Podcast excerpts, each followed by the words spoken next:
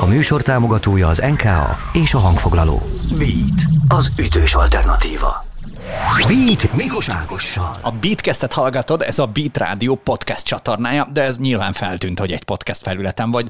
Az viszont talán nem tűnt fel, hogy itt gyűjtjük össze neked a legjobb beszélgetéseket. Most például Rimóci Zsoltot hívtuk fel a Fatal Errorból, és érdeklődtünk, hogy egyrészt mi volt a munkája, vagy mi a munkája akkor, amikor nem zenél. Job Tour. Karrierutak és a kedvenc magyar zenészeid a frissdiplomás.hu támogatásával. Itt, itt, a Béten. Én kérlek szépen abban az évben, mikor megismertem a többieket, akkor kezdtem el egy hát fogtechnikusi iskolába kezdtem el járni, és igazából hát a, ugye kézügyességemre támaszkodva lett kiválasztva ez a szakma. Én azóta ebben élek is, és dolgozom is, illetve szeretem csinálni, pont azért, mert egy ilyen kontrasztot képez az, hogy az ember reggel 8-tól, hát viszonylag sokáig is, hogyha sok munka van, azért bent vagyunk és dolgozunk, és hát az merőben teljesen más, mint, mint a zeneiparban tevékenykedni 0-24, és ezért talán az ember egy kicsit úgy, úgy embernek marad, tudod, hogy beépül szépen a társadalomba, semmivel nem vagy kitűnőbb a hétköznapokban, ugyanúgy segít, mert is az emberek egymás keze alá dolgoznak, hogy szépen guruljon az élet, és a fogtechnika egy hasonló történet, ugyanis hát embereknek készítünk fogakat a szájában, ezért fogak nélkül elég nehéz enni. Úgyhogy annak örülök, hogy vagy hát az csak az én fejemben van így, de azért, de azért csak segítek így is az embereken, csak hát névtelen ősök vagyunk, mert hát a nevünk az nincs odaírva, hogy ki csinálja a munkát.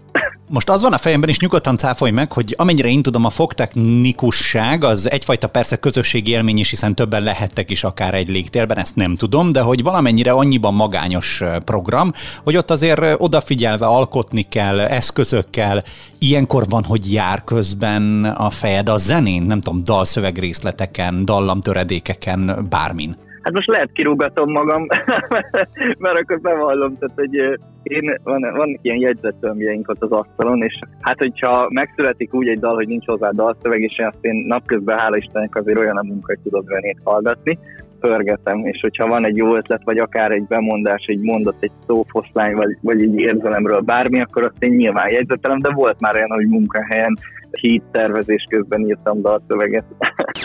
Job Tour. Karrierutak és a kedvenc magyar zenészeid a frissdiplomás.hu támogatásával. Itt, itt, a Béten. Zsolt, folytassuk a beszélgetést például azzal, hogy mondjuk 2022 tartogathat-e egy olyan albumot, mint tavaly, amely 21-ben 21 dallal jelent meg. Jöhet-e a 22? Beat. Beat. De nem kevés munka volt ez a, ez a dupla lemez történet. Igazából most, hogy így mondod, én nekem eszembe se jutott ez a történet, hogy, hogy van bármi számmisztika ebben az egészben. Hát ennyi dal jött össze. Tehát, hogy azért, sőt azért azt mondom, hogy ennél több dal volt, tehát hál' Istennek tudtunk válogatni, mert, mert volt időnk dalokat írni, úgyhogy ez egy válogatás alapján született meg ez a 21 dal. De hogyha már ilyen körmönfontan kérdeztem rá, akkor nyilvánvalóan dolgoztak azon, hogy még ezt az albumot is még jócskán meg tudjátok mutatni, hiszen még koncertezni is még alig volt idő vele, de hogy ha meg kell nézni, hogy ennek az évnek hogyan indultatok neki, akkor még erre alapul, vagy már új tervek is szűrődnek bele? Hát ez úgy szokott lenni, hogy ugye az ember mikor meg, tehát megjelentett bármit, egy, egy, egy videóklipet, vagy, vagy dalokat, vagy ilyesmi, akkor egy lépéssel mindig előrébb jár, mint már maga a megjelenés, mert ugye a megjelenést azt már jóval előtte kitaláljuk, és tehát hogyha megjelenik valami, akkor a következő lépés az meg már az lesz, hogy nyilván a mi esetünkben, hogy megjelentek a lemezek, és akkor elkezdjük közben kihozni a klipeket, de hát mit tudom én, mondjuk most megjelent egy videóklipünk, de valójában a szalomba vég van három felvéve, és akkor ezeknek az idejét osztjuk be igazából, hogy mikor érdemes ezeket megjelentetni. Nyilván egészséges távolságra egymástól, hogy az érdeklődést azt fenntartsuk. Beat. Az Eső című dalról von szerintem szó, amikor azt mondtad, hogy megjelent nemrég egy videoklip, ez ugye január 13-ához köthető. Épp mielőtt beszéltünk, megnéztünk, hát napsütésben állok most, miközben beszélgetünk, de kedvem támadt esőben énekelni veletek. Segíts, hogy maga a klip egyébként milyen háttérre rendelkezik, tehát mennyire volt úgy nagy munka, hogy tényleg kellett esőben, én szerintem nem, szóval egy kicsit mesékerlek.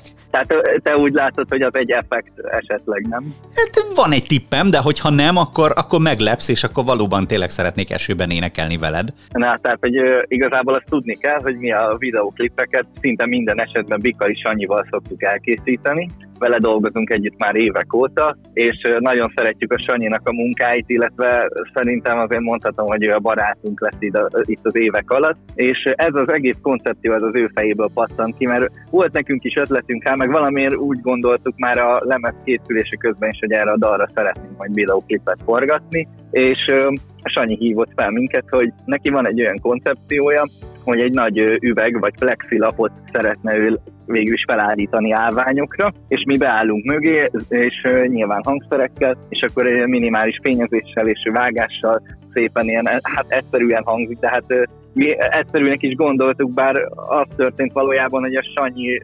házában az egyik szobában felszette az összes parkettát, tehát lecsupaszított egy szobát azért, hogy stabilan állhasson ez a plexifal. Végül is ő spriccelte rá a vizet egy spritznivel, mi pedig zenéltünk mögötte, szóval az végül is nem effekt.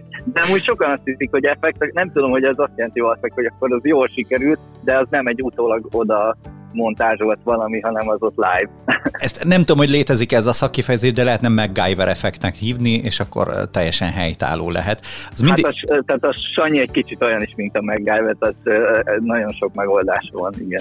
Az nagyon érdekel, és hogy mondtad, hogy már jó néhány klip van a tarsolyban. Elsősorban mondjuk egy már most már több mint tíz éves zenekarnál úgy gondolom, hogy a zene az természetes, hogy, hogy egy várva várt valami, hogy ismételten zenélhessetek, legyen a stúdió vagy élő alkalom, de így a klipforgatás forgatás, mondjuk az csak személyes oldaladról beszélve, tehát te magad megfogalmazván, a te részedre egy várt valami, tehát te például szeretsz így klipet forgatni? Ja, hát igazából az, az azért sokat számít, hogy akikkel vagy akivel együtt dolgozunk, nyilván ugye a Sanyiról van szó, ő a barátunk. Tehát, hogy azt, hogy a, alapjáraton mi is egy kis családnak tartjuk fent így egymást, mert, mert azért sok év van mögöttünk, és hogyha videoklipről van szó, akkor az is egy olyan családias munkakörülmény, amit szeretünk. Tehát ezáltal olyan, hogy nyűgösen kezdünk egy videoklipet, az akkor szokott előfordulni, mikor a Sanyi benyugi, hogy hát reggel hatkor kezdődik a dolog, és az akkor kellemetlen, amikor mondjuk koncert vége van, és akkor zúzunk a srácokkal, és hajnalba hazaérünk, és ilyen egy-két óra alvassal, de már volt olyan is, hogy nem aludtunk, mert kezdeni kellett a kliporgatást, de hála Istennek a,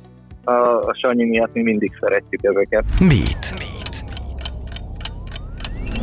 Szemmel látható, vagy füllel hallható, hogy a második album egy kicsit, mint hogyha melankólikusabb lett volna, vagyis hát, hogy maguk a dalokat, mint hogyha így válogattátok volna össze. És itt nagyon fontos pont volt, amikor az előzőekben emlegetted, hogy családként gondoltok magatokra. Így nem is tudom, az, hogy a mentális jólét, vagy, vagy a mentális egészség fontossága tényleg egy fontos üzenet lehet nektek, vagy jól érzem ki ebből, hogy egyébként ezt a fajta közösségi élményt megénekelni, zenésíteni, szóval ne hadd ne én adjam a szádba a szavakat, tényleg van egy ilyen vonulata? Megmondom őszintén, hogy tudod, most eljátszhatnám azt a tipikus frontembert, aki, aki elmondja, hogy persze, hát nekünk az a legfontosabb, hogy, hogy az emberek mentális egészsége rendben legyen, és mi azért csinálunk ilyen zenéket. Én megmondom őszintén, hogy ennél sokkal természetesebben gurul ki, tehát tényleg az, ami körülvesz minket, mi arról írunk, uh-huh. tehát amik megtörténnek, így vetetjük le, és bármelyikünk megír egy dalt, akkor utána nagyon jól tudjuk, hogy az miről szól, vagy éppen az aktuális érzések azok mik lehettek. Ebben egyébként meg vannak letükröződések, tehát hogy sok embertársunkkal megtörténik a hasonló szituáció, és hát mi ezeket, ezeket írjuk meg. Hát a mentális egészségről meg annyit, hogy mi úgy vészeltük ki ezt a koronavírusos bezártságot, hogy, hát, hogy együtt. Tehát, hogy a legnagyobb kiárási korlátozások ellenére próbáltunk annyit rosszalkodni, hogy legalább egy kupacba legyünk már, amellett, hogy próbáltunk közben a családjainkkal is, vagy családtagjainkkal is lenni, tehát hogy hogy vigyázzunk egymásra. Talán ez már önmagában egy üzenet. És hogy már egyébként ilyen fontos üzenetekről van szó, és ebből biztos, hogy nem született még dal, vagy legalábbis a diszkográfiát teljesen nem ismerve, én sejtem. Meg szoktuk kérdezni azokat a zenészeket, akikkel van szerencsénk mondjuk így interjút készíteni, hogy ők hogyan állnak, és ez persze személyes oldalról is nyugodtan meg lehet közelíteni, magához a környezetvédelemhez, tehát a föld megmentéséhez, a fenntarthatósághoz. Tehát van-e valami olyan kis riglit gyűjtitek a zenekarral, akár csak hogyha a próbateremben szelektíven gyűjtitek a hulladékot, tehát ti hogyan próbáltok tenni a föld jövőinek megmentéséért? Soha senki nem kérdezte még meg tőlük, de talán igazából a, a legfontosabb az az, hogy hát az a legalapvetőbb, hogy a, az, ami sajnos sok embertársunknak ilyen, ilyen reflexzerűen ott van, tudod, egy-egy ilyen csoki papíros, meg egy csikkes eldobós mozdulatot azért elég sűrűn látsz az utcán. Hála Istennek a többieknek gyakorlatilag semmi ilyet. Még nem is láttam tőlük a tíz év alatt, hogy bármi olyan, amilyen rájuk kellett volna szólnom, hála Istennek ők ilyen téren jól neveltek. Sokkal nagyobb plusz nem teszünk hozzá, mint hogy egyébként szelektíven gyűjtjük a hulladékot. Egyébként pont a miséknél is így van, hogy megvannak azok a kukák, meg a próbateremben egy kupacba gyűjtünk mindent, sajnos, és az szokott lenni, hogy szegény Misi szokta elvinni a szemetet a busszal hozzájuk, és legutóbbi alkalommal ő és az édesanyja válogatták ki a próbatermi hulladékokat, hogy szelektíven legyen elpakolva. Úgyhogy ilyen téren mi figyelünk mindig a, a történetre. Beat Mikos Ákossal. Mikos Ákossal. Zsolt, köszi szépen a beszélgetést, neked pedig azt, hogy végighallgattad, és még mielőtt tovább nyomnád, keres még egyet magadnak itt a Beatcasten, már mint beszélgetést, és hallgass meg azt is. Örömmel készítjük neked. Beatcast. Ez a podcast a Beat saját gyártású sorozata. Beat. Az ütős alternatíva.